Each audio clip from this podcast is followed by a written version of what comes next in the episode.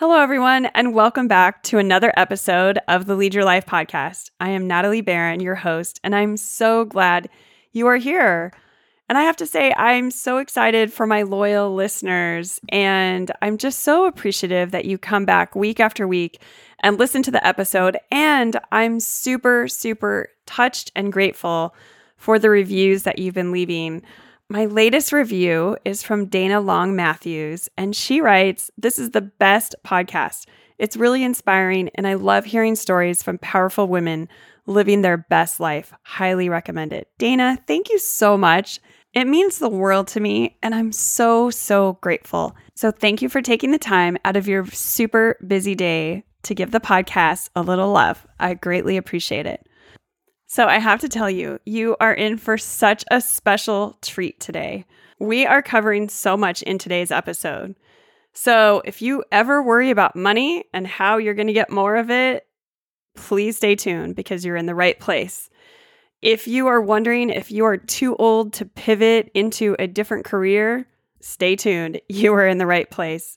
If you are ever wondering how to turn a rejection into a hell yes, stay tuned. You are in the right place. My guest today, I am so excited about. Her name is Chellie Campbell. And before I get into describing Chellie's background and telling you what a powerhouse woman she is, I want to give you a little background on Chellie. So, I was at a women's leadership conference towards the end of February this year, right before COVID hit. Um, it was actually the last in person event that I attended right before COVID. And there were breakout rooms for different topics. And Chellie was doing one called The Wealthy Spirit. And I was like, hmm, that sounds interesting. I walk in the room and I see this tiny powerhouse of a woman who has just lit up the room with her personality. And she's engaging with the audience before the talk starts. And the one thing I notice is Chellie has on, you know, business attire. She's dressed very nicely. And she has these bright gold tennis shoes on that are just so bright. They're lighting up the room almost as much as Chellie's personality. So I listened to Chellie's talk, which is so engaging. She is a brilliant storyteller and she has so much fun. Her energy is literally infectious.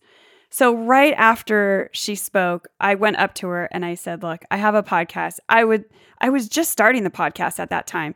And I said, "I would love to have you on the show. Would you agree?" And she's like, "Oh my gosh, let's connect. Let's talk. Let's do it." And she was just all in. And that's what I love about Chellie is she is just all in in everything she does. So, now that you have a little background about my history with Chellie, I would like to formally introduce Chellie Campbell. Chellie is the creator of the Financial Stress Reduction Workshop. She's the author of three books The Wealthy Spirit, Zero to Zillionaire, and From Worry to Wealthy. They've been published in seven countries, six languages, and I love Chellie's philosophy about what she teaches in these workshops. She's not teaching people the typical, you know, how to ride the stock market, how to invest, what to do with your money. She's really talking about money mindset and having a wealthy spirit. And I invite you to listen in and think about what that means to you as she's talking through the episode.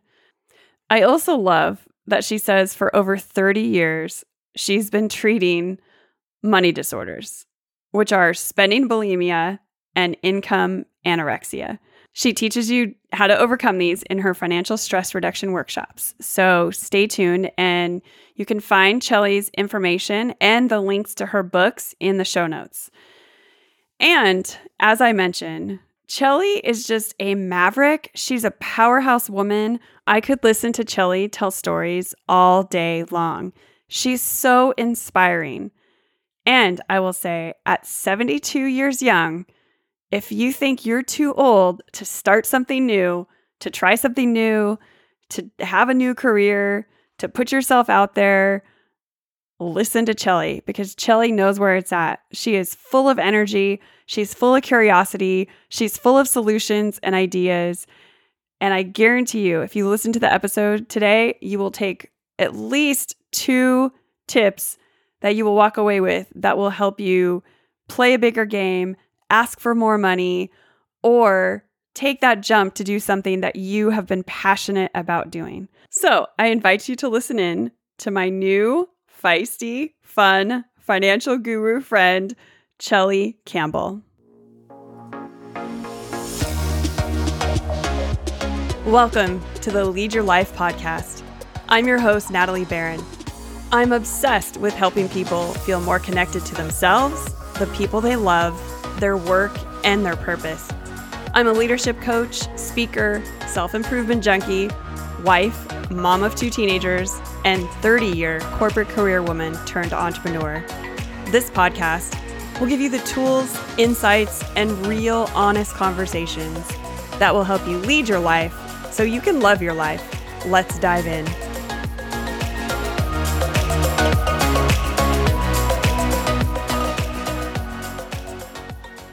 So, Chellie, I am so excited you are here today on my podcast. I have been looking forward to this interview for months. Yay! I'm so glad to be here.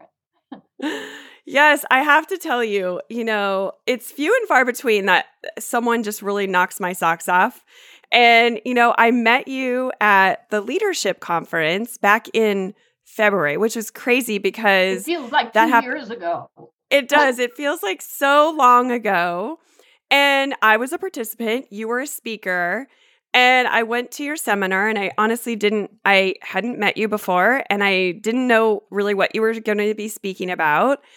And I was so mesmerized by your talk that day, your energy, and I also have to add your glitter gold sneakers. So I just absolutely loved it. And I loved you. And I remember going up to you right after you spoke and I just said, Chellie, I love you. Will you be on the podcast? And so here we are months later, and I am so glad you're here. I'm so glad to be here. It was so great meeting you that day. Yay. It was great. So if you could share a little bit about your background and your story with my audience, I would love that. Yes. Let me start by saying I am now 72. And let me just it, let everybody know that older is better. You just get wisdom along the way and you figured some stuff out, you know, because you're trying and experimenting and then you go, okay, that works, keep that in throughout your life. And I'm always meeting people who are younger or who are going, well, I don't know what my purpose is. So I like to start by telling everybody you're on your purpose right now. You're there. You're everything that happens to you is part of it. It's your training, it's your learning, it's your growing, and then it's your sharing with others. So you're growing in wisdom every day. So just just take that to heart and don't worry about am I on my purpose? Because there were times when my life made no sense at all because when I was a kid, all I wanted to do was sing and dance for a living. And I then uh, I sang and danced for a living, and I went, "This is really boring." uh, I, the, the thing that got me out of it was I did a show at Disneyland, singing and dancing, five shows a day, five days a week for nine months. I had never been that bored in my entire life. That's so went, oh, funny. Oh no, what am I going to do now? But I was sort of auditioning and things. But I, I would take secretarial temporary jobs. And I got this one job and it, it was an employment agency and it was a small group of like 10 people and they were all smiling and having a good time and I love that. That's what I liked about acting was creating the show with some right. talented creative people. So I went, well, this is really fun. And on day three, the president came by my desk and said, We'd like you to go full time permanent. I said, Well, I can't do that. I'm an actress. I have to go on auditions in the middle of the day. He goes, Well, okay, you can go. We'll just pay you for the hour by the hour for the hours you work. And I went, Oh, that's a dream job for an actor. You can go, Oh, got an audition, see ya.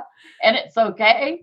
So I said, Okay, but five months later, their office manager quit and they promoted me into that job. And I said, But that's finance. I don't know anything about that.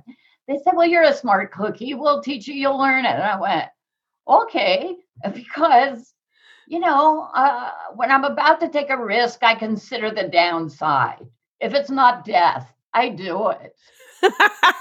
you know, you got to go for things. You got to try stuff out. I mean, maybe I would be brilliant at it, or maybe I'll suck, in which case I'll go back and do the other job. You know, what's the big penalty here? So I went for it and discovered I loved it. I loved organizing. I lo- it was business I loved, not just the finance. It was uh-huh. that we can make more money if we do this. I'm going to input a system. And then when we open that branch office, we can do all the accounting up here. So it's going to save you a lot of money. And I just started saying no to the auditions.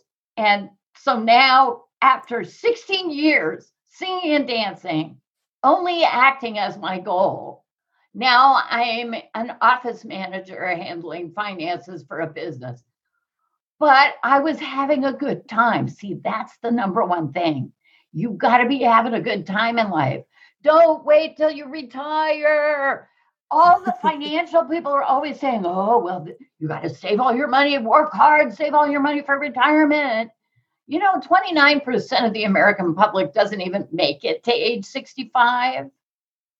Wow. Yeah. I actually didn't know that. Uh huh. It's a startling mm-hmm. number. What would you guess? Let me put you on the spot for a second. Yeah. All of you listening, put yourself on the spot and think how you would answer this question. What percentage of the American public is age 65 and over? Well, I'm going to guess a lot because I, there's a lot of boomers, right, mm-hmm. out there. So I would say at this point, 35%? 40%? Between 30 and 40% is what's most often guessed. The actual figure is 13. Really? Yeah. Now, I gave that in a speech once, and this woman who was a financial planner in the room, she goes, That's not true, right out in the middle of my speech.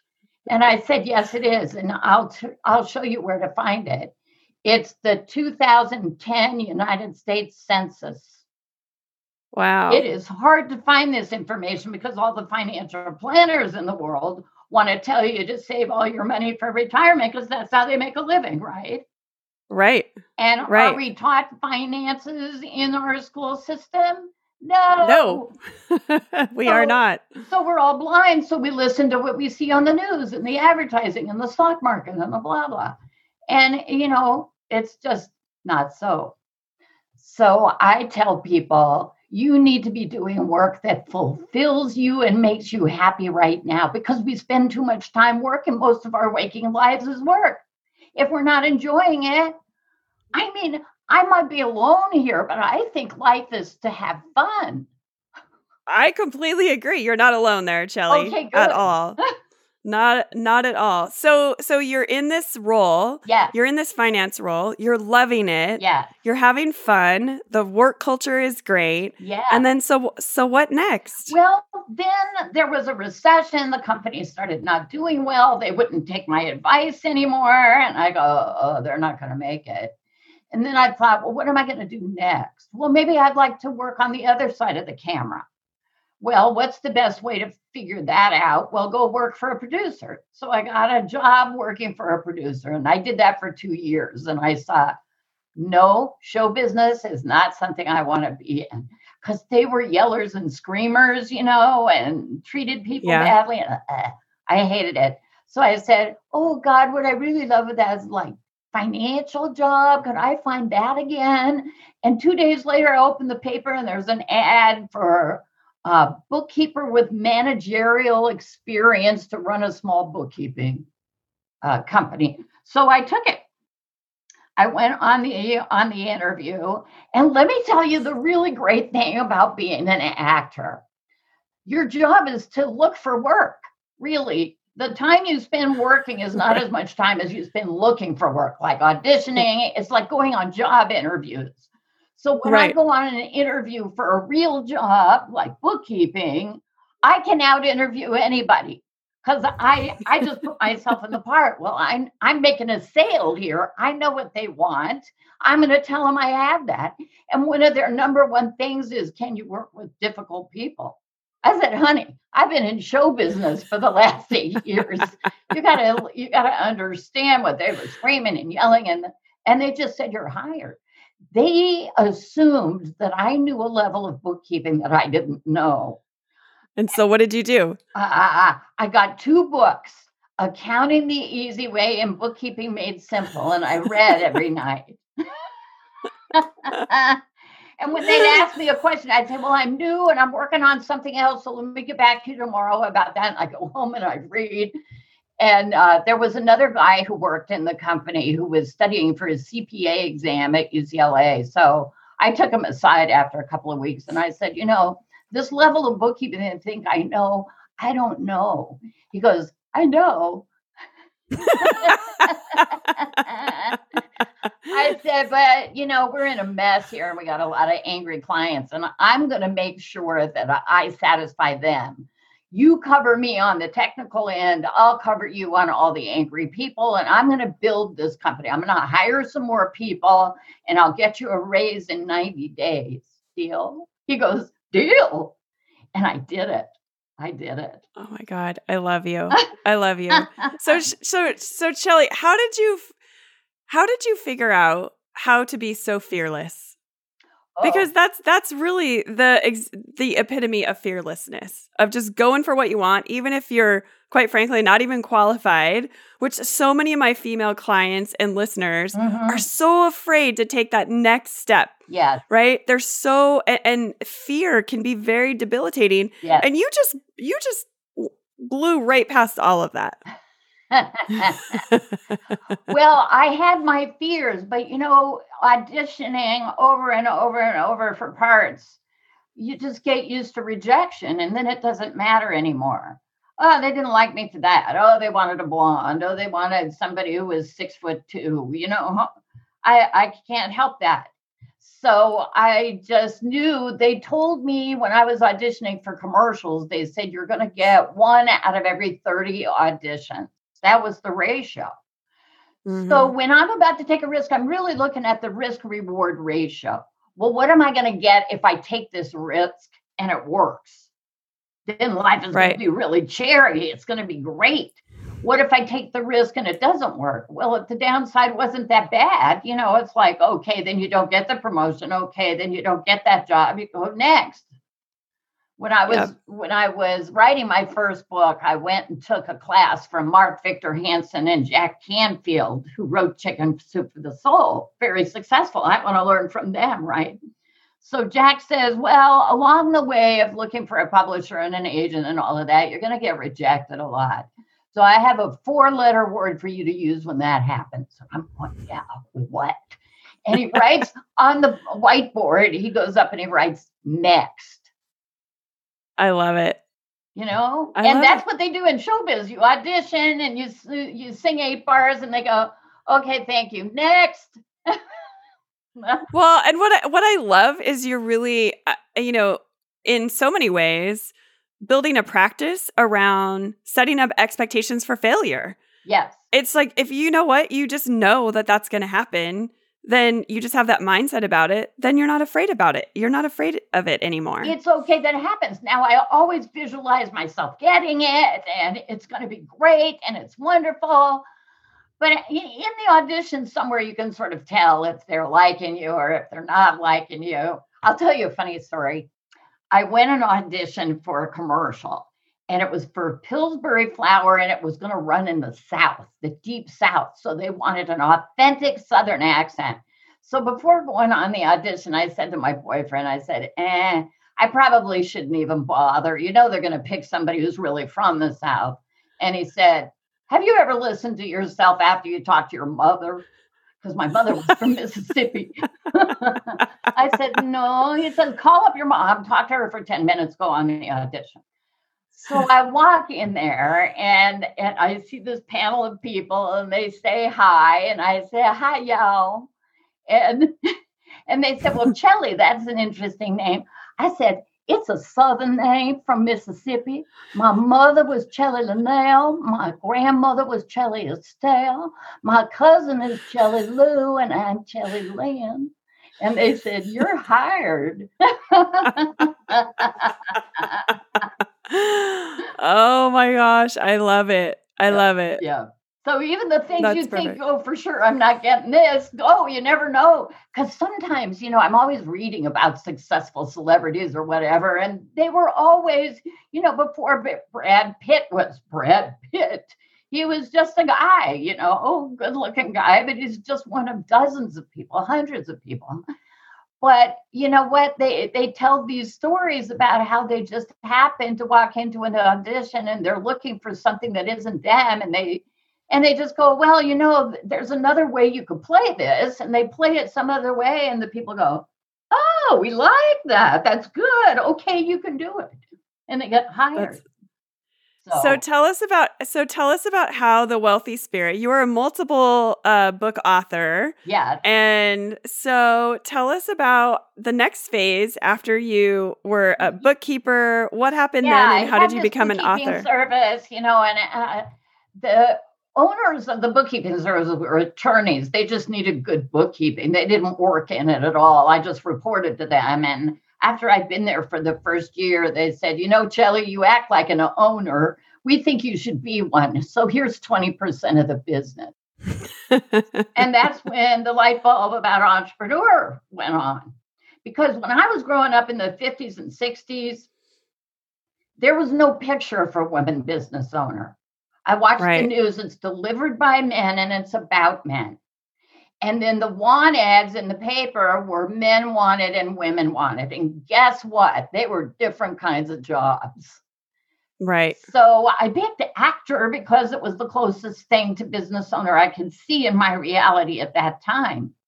But then when I had this bookkeeping service and I went, Ooh, I have 20% ownership. Now I can really make some money here. What do I need to do? And all of my activities shifted.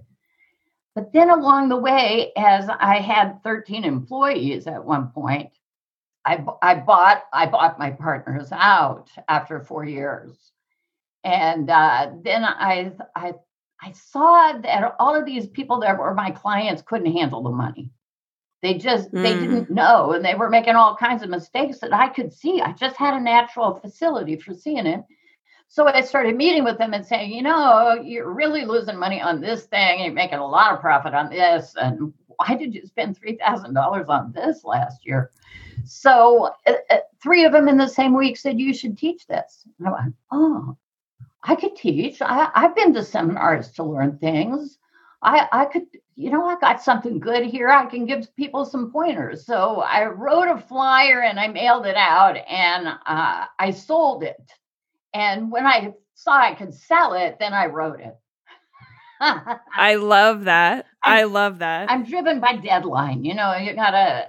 It, there's got to be money in it, and uh, and then when I have 12 people going to show up to take this class, then I wrote it, and it went great from the beginning. So there was a tr- another transition, and that's when I realized my whole life had been training me to do this that right. all of the acting skills gave me the ability to stand up in front of people and have a lot of stories and interesting points to make.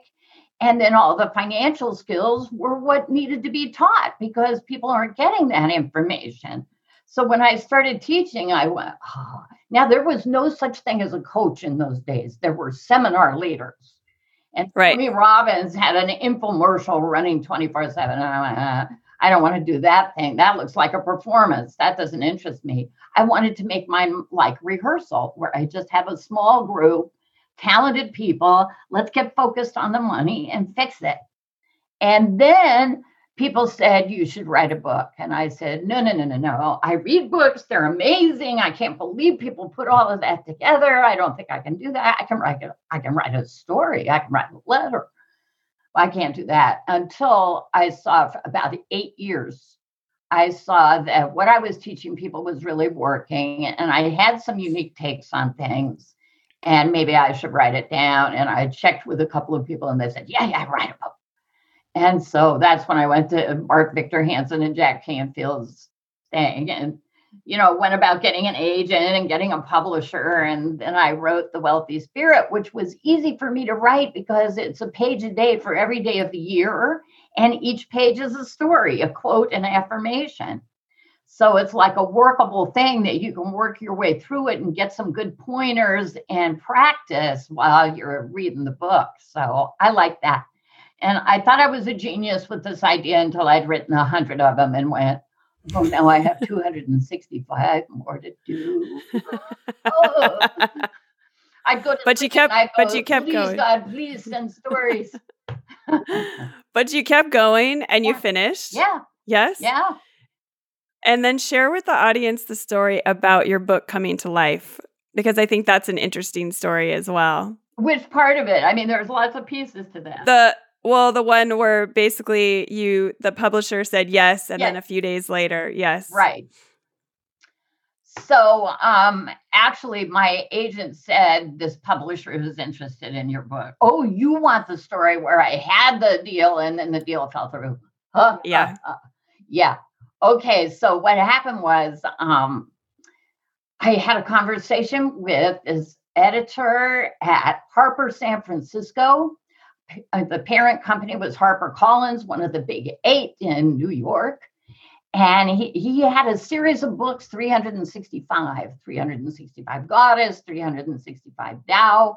And he thought 365 money would work. So I said, fabulous. So we had a deal I announced it to the world. I sent out a newsletter.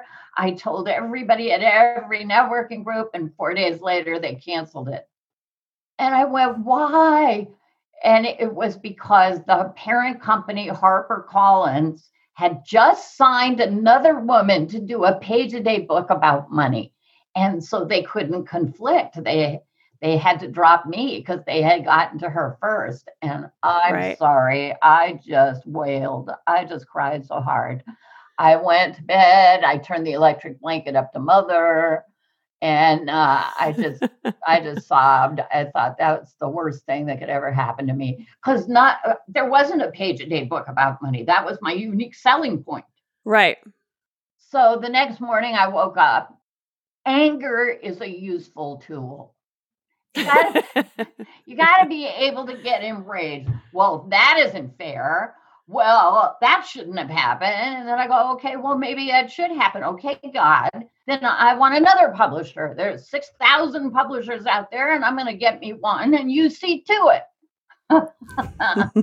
you know, give marching instructions to the universe. It's it's a good thing but it made me empowered again. And I said, okay, what do I need to switch? What can be better? And I just kept on moving.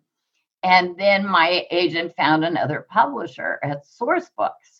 And this editor, Deb, called me up and she said, uh, okay, well, I really like what you've written. I think I can work with you. You know, there's some things that should be changed. And I said, well, like what?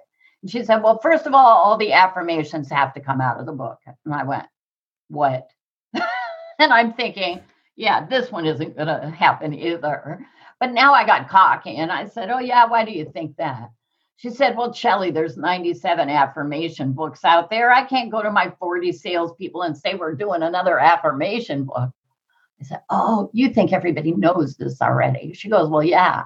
I said, well, let me ask you a question. She goes, what? I said, are you doing them? She goes, huh? I said, Are you doing them? Positive affirmations about money specifically every day. She goes, Well, no, I'm not. I said, Well, then I challenge you.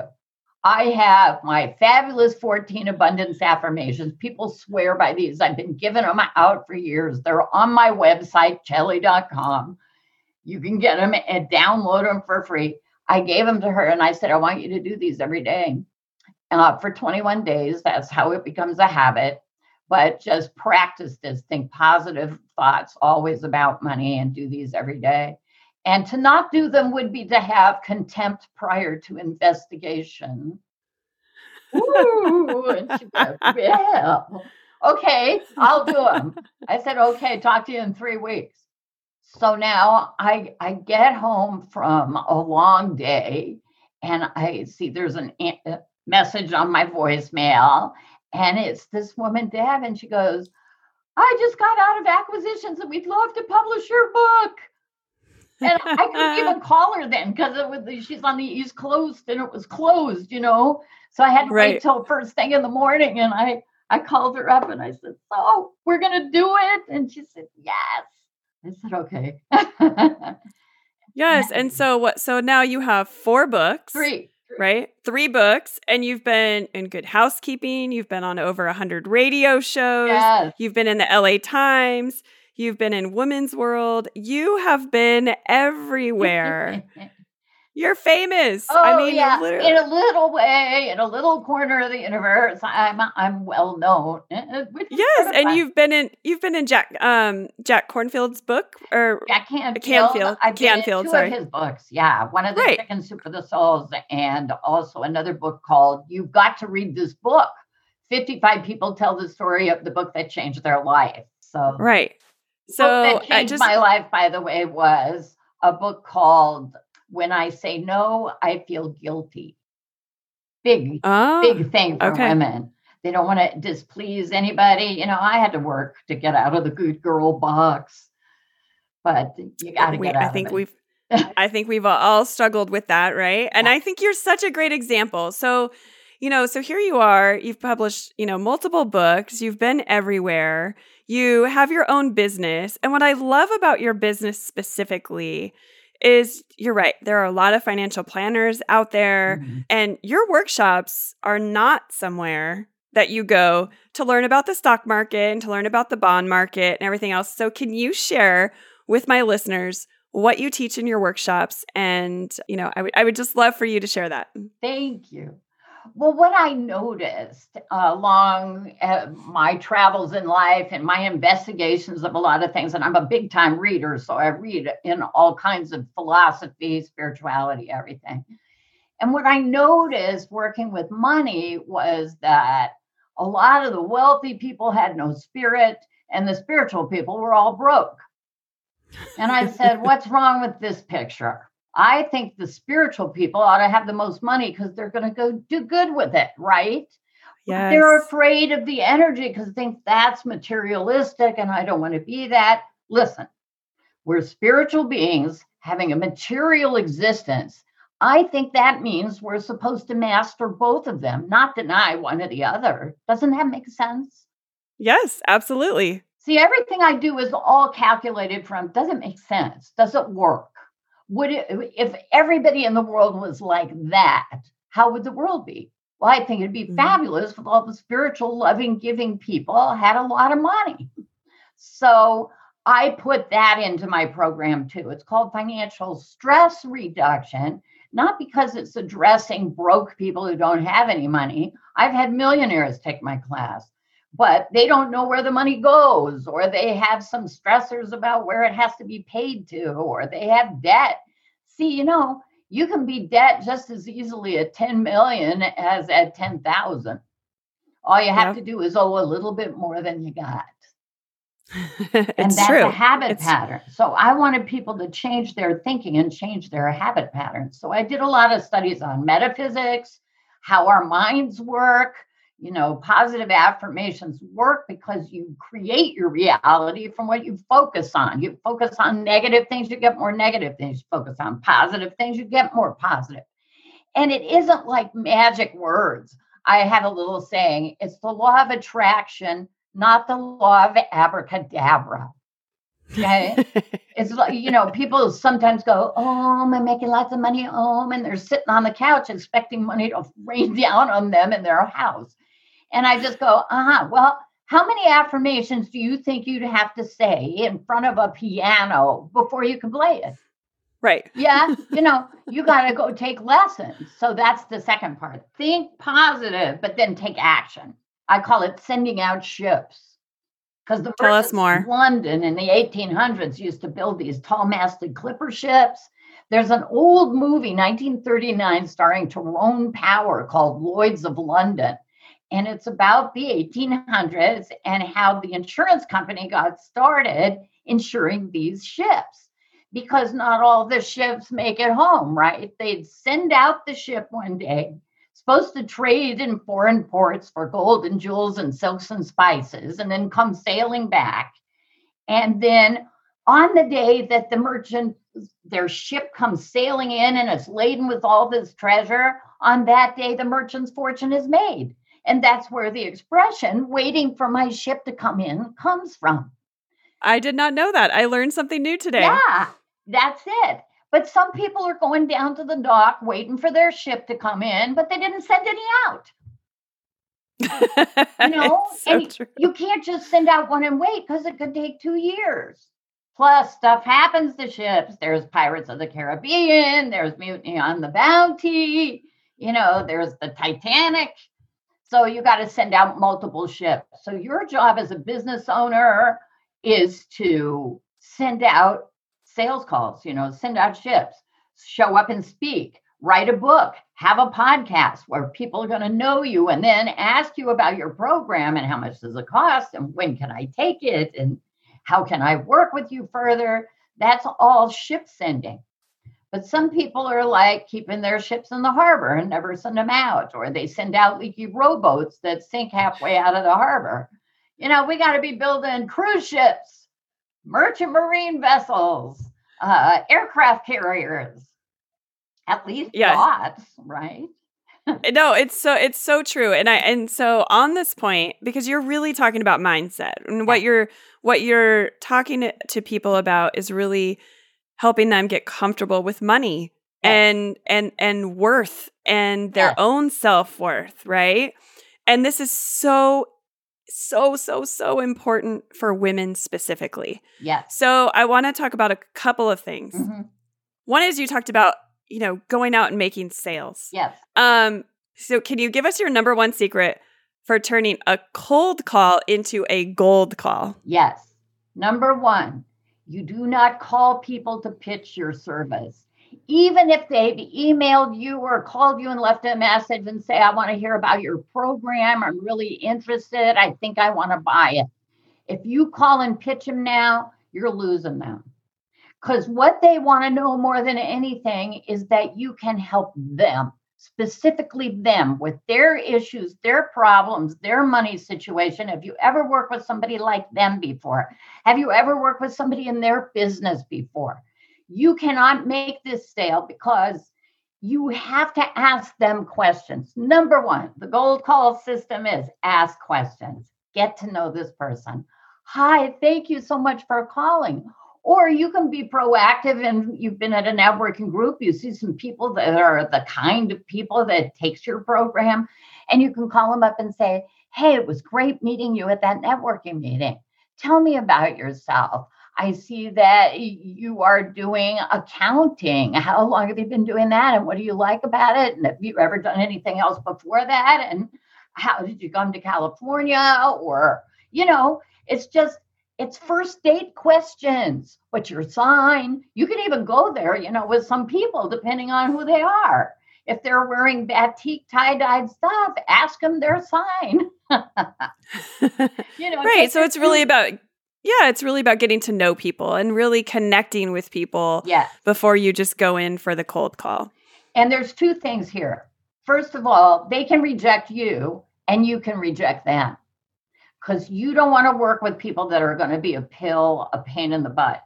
A friend of mine said, don't drag them in because then you have to drag them around.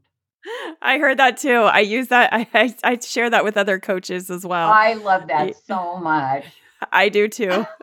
Because so I've true. done that. I've made that mistake. I've convinced people to come and then it's just awful. Yeah. So when you're talking about mindset, and I think this is really important for my particular audience of, Yeah. you know, mostly Mhm. women, you know, and I'm going to make some generalizations here. Women, I think a lot of women are sending out the rowboats and they're sending out the dinghies because they don't feel like they're worth the yacht or the big merchant machine ship or the Titanic. And so I see women in my private practice from a money perspective Mhm. they're waiting too long to ask for promotions. They're not asking for raises often and soon enough. Mhm. They have upper limit syndrome, which is they reach a, a point in their career where they reach the limit that they always dreamed about reaching achieving that amount of wealth and income and then literally they will self-sabotage themselves if they go above that to become to get below that so i see women struggling with money and then also women who own their own businesses who aren't charging enough for their services who are really undervaluing mm-hmm. what they bring to the table so can you address that you know for the women in my how audience long have we got i mean you know really i wrote a whole book on this well, which what's the name of the book so my audience can From Worry to Wealthy. And Perfect. I wrote this book because I have been working with a lot of women with just the exact problems that you were thinking. And I noticed that what they did is they would go, okay, what's the least amount of money I can charge and still live? And then they go ask for that. Well, there's no room for profit or disasters or somebody doesn't pay you. You know, when you're running a business, and even if it's just you, I mean, I had a business with employees and now it's just me. I created a job for myself, basically. Okay. Mm-hmm. And so I have to make allowances for the things that won't work. And one of my clients, one, she said she had a REFU account. I said, REFU, what's that?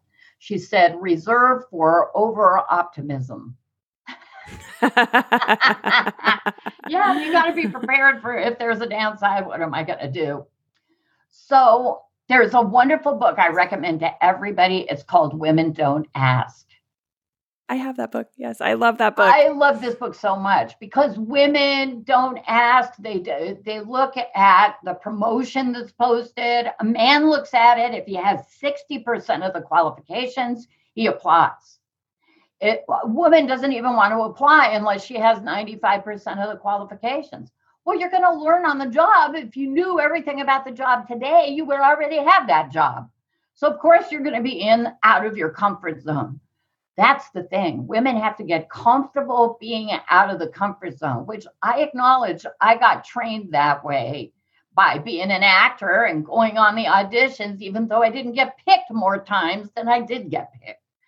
But you learn to live on the times you win. So you hear no 20 times, but you hear yes twice. So so your ratio is 10 to 1. So if you want to make a sale, you got to call 10 people. I had a vice president of sales at Walt Disney Corporation say it this way. It let's say your sale is $500 and it takes you 10 people to get to that 500. It says you made $50 with every one of those 10 calls. It's just mm. you collected on the 10th but it I took those other nine. And I just love that. And I went, well, that's like show business. Okay, I can do that. So right. my, my job is to make calls. My my job is to send out ships. I don't know who's going to say yes. I have no stake in you saying yes when I am on the phone with you. My job is to is to talk to you and make a new friend. That's my hope that's the worst that can happen. I make a new friend, somebody at the next networking group, I can say, "Hey, Sherry, how you doing?" You know, and right. Sherry might refer somebody to me. That's a big sale. I want the hundred people she knows more than I just want her. Right. Right. Right. That's yep. the way to do that. And so, why do you think women, um, especially in business, are who own their own businesses? Mm-hmm. Um, do you see a lot of women underpricing their products? Oh yeah, or or services. Yeah. Yes. And so what advice would you give them? Well, the thing is that well, you eh, you have to do positive affirmations that you're worth money and money comes to you easily and effortlessly. And then you've got to work out your financial budget. Now, I say budget stands for baby, you deserve getting everything. So, right? I like yes. to make everything user friendly. People don't want to budget because they're afraid that it's going to tell them they can't have the lifestyle they want. Well, maybe not today. You're not going to get everything today. So you have a low, a medium, and a high budget. But then what you're doing, see, the reason that women have a bad relationship to money is that we're taught not to ask. That's from this book. But my experience already taught me that the woman is like dating. The woman is supposed to wait for the man to call, supposed to wait for the man to ask him out, supposed to wait for the man to propose marriage. It is not equal there. So then when we're in school, we're great. Here's the assignment. We do it. We get a gold star and an A. When we go to work, we get an assignment, we get a we get a gold star, but we don't get the A, we don't get the money. Because you have to ask and negotiate for the money. And men know to do that because they've had to get rejected. And you know, if they want to go to the dance, they got to find a girl to say yes. And they'll ask 20 girls until they get one who says yes a girl has to wait and try and primp and look beautiful and angle a guy. You know, that's all BS. But it's like every dating book out there is some form of wait and manipulate. We're mm-hmm. not taught to take the bull by the horns and go for it. It's so it's that is so true. And I actually never thought about it from that perspective, but you're so right. We were all raised like that. Yeah you know and i think that i think you know my kids gen- generation they're teenagers now i think it's it's changing slightly mm. you know I, I i think gender roles and all of that i think it's getting better it's definitely but you know better right but but there still is this feeling of you know the guy asked the girl out and you're yeah. waiting and you're you're not asking and men are still proposing to women yeah. and so you're right it's this socialization yes. that has been set up since we were young and I I think that is key to why women don't ask, and they really boss, need to. And we expect that male boss to notice how fabulous we're doing and how much extra overtime we put in, and expect to get a raise and a bonus and the promotion. And the promotion comes along, and a guy gets it who had less experience than us. And what's that about? And then we're angry and resentful. And let me tell you, anger and resentment don't sell. So then we go into the boss. Well, I demand I should have gotten that job and I've done it. And that doesn't make the sale with this guy. You've got to right. go in with documents, with evidence, with this is what people in my position are paid at X, Y, and Z corporation, but I'm only getting X. Now, is there some reason for that in your mind? Is there something I have done wrong? Is there something that I have failed to do? Here are my contributions, by the way. Okay. Yes. yes. I love it. No, I love it. And so, Chellie, tell us about your your workshop. How long do they last? Yeah. Um, you know, tell us a little bit more about the the Wealthy Spirit workshop. Thank you. It's actually called the Financial Stress Reduction Workshop.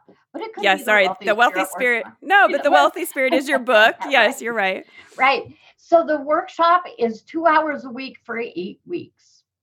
So every week we deal with mindset, we deal with gold calling, we deal with sending out ships, we deal with the budgeting, we deal with time management, making more money in less time so that you can have time to play because that's a big factor in what I'm teaching. You've got to be having fun. And if you're working 24 7, you're making a big mistake in life. And I've made that mistake before, so I know. All right. I've made pretty much all the mistakes. So I've experienced. And then what do you do when things don't work out and the, the ship sink and you're in trouble? What do you do then? You go on low budget, you know, you get busy doing something. And then what's it all about, Alfie? What's the spiritual component to your life? What makes it fun for you? What makes it meaningful for you? When I first started speaking, it was really hard for me because I had to be me. I could get up in front of people as a character in a play, but being myself, I didn't quite know how to do it. But I found one day when I was thinking about me, me, me, I, and I connected with the audience in front of me, I went, oh, they don't care about my hair if I spilled something on my suit. They want financial stress reduction. And I have that and I can help them. And I said, God, please put the words in my mouth that need to be heard today to help somebody. And all my fear drained out. That's where I got mm. fearless. I'm fearless because I have something that can help it, help people. Not everybody, just my people. There's two kinds of people your people and not your people. I'm looking for my people, the ones that need the message that I have. And when we get that, oh my God, it's beautiful. So, oh, and I wanted to say I have Facebook Live videos 10 minutes a day from the pages of my page a day book, The Wealthy Spirit, on Facebook. It costs $27 to belong, and you get a video every day. So, and a team of dolphins, great people. I call them dolphins as opposed to sharks and tuna. sharks are bad, tuna are sad, and dolphins are glad. So I have a bunch of people. We're all reading the book together, and we talk about things, and it's really fun. So I love it. And so I'll put the information in the show notes for my listeners if they're interested in joining. And I also put your um, your books there as well. So they have access to the links so they can um, look those up on Amazon. Excellent. And um, I love you bring up- because people can actually look inside the book and read some stuff and go if it's for them or not. They can buy it. No, it's great. And you bring up a great point because you have inspired me so much. I will tell you that this is the first podcast I'm doing with a video included. Yeah. And I will tell you, it's because of you. So Really? I have, yes, it is. And I will tell you the reason why. I have so many, you know, sometimes as a coach, like you learn from your clients yeah. and the things that you need to learn. And you also learn from others because I'm always on a mission to learn and continue to grow myself. Mhm. And I will tell you, I have so many clients who are in their 40s or just turning 50 or in their early 50s who are saying, I've had this career, XYZ career for so long. It's not fulfilling. It doesn't, I'm not passionate about it anymore. I want to figure out what makes my heart sing. Mm. And, but I'm too old. I think I'm too No. old to to learn something new. I think I'm too old to get into this new career.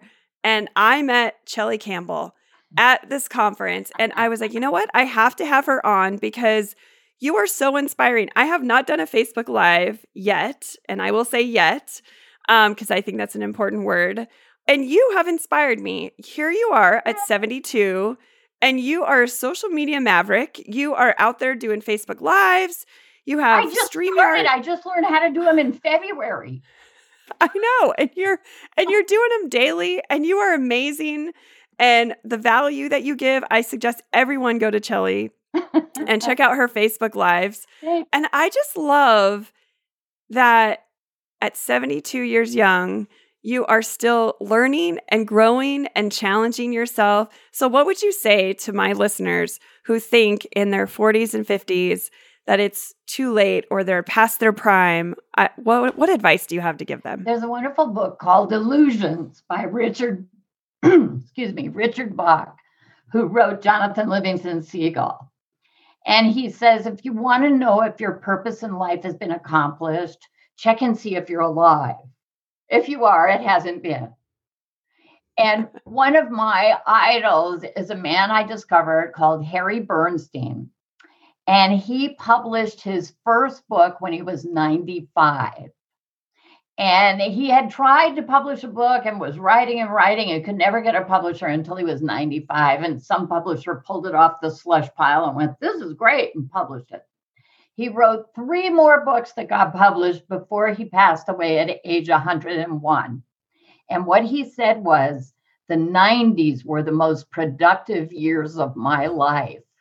Okay, I'm waiting for the 90s. I got more to do. I love it. I love it. I I I just I, I absolutely adore you. I do. Thank you are you. such a I You're such an you inspiration.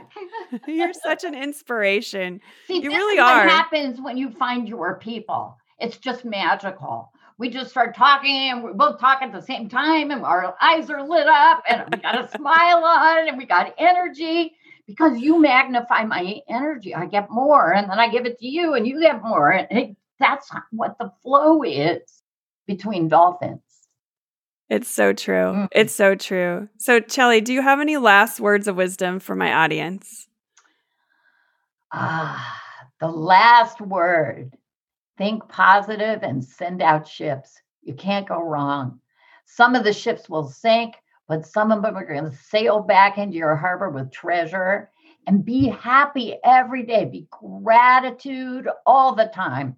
Being thankful, even before you get stuff. I'm thankful for the rich and fabulous life that's coming that's even better than the one I have now. But thank you, God, for the one I have now. Live in love it. gratitude and expectation. I love it. And I know that you on your website you do have you have 14 affirmations that you give away for free. Can you share just maybe a couple of those with with us? People love to give me money. Isn't that good? You can't say it without is- smiling. no, you can't. All of that money is the root of all evil, and money doesn't grow on trees, and all that negative stuff has to die. You got to be, I am rich and wonderful. Something fabulous is happening to me today. I can feel it. And then you have to feel it. You have to use these to juice up your energy. And then when you go to pick up the phone, you go, Hi, how are you? And you have energy instead of thinking about, Oh, I'm so afraid to talk to anybody. Oh, there's the phone. I don't know if they'll like me. Hello. You know, you can't do it like that. Think of the so best true. phone call you ever had then pick up the phone. I love it. Chellie, you are a wealth of wisdom. I appreciate you being here. I appreciate you inspiring me, inspiring my audience. It has been a pleasure. I'm so, so grateful. Thank you. I am so grateful to you for letting me talk because I love to do that more than anything. you are a wonderful storyteller, and I really appreciate you. So thank you so much. Thank you.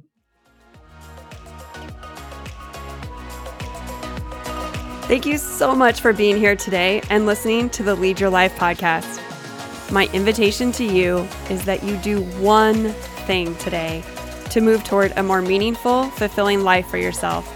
Today, you have the opportunity to challenge your mindset or have a meaningful conversation or take one action step towards your goals. So, what are you waiting for? It would mean the world to me if you would subscribe and leave a review wherever you are listening to this podcast. I look forward to connecting with you next week. Until then, don't wait till tomorrow. Be your best self now.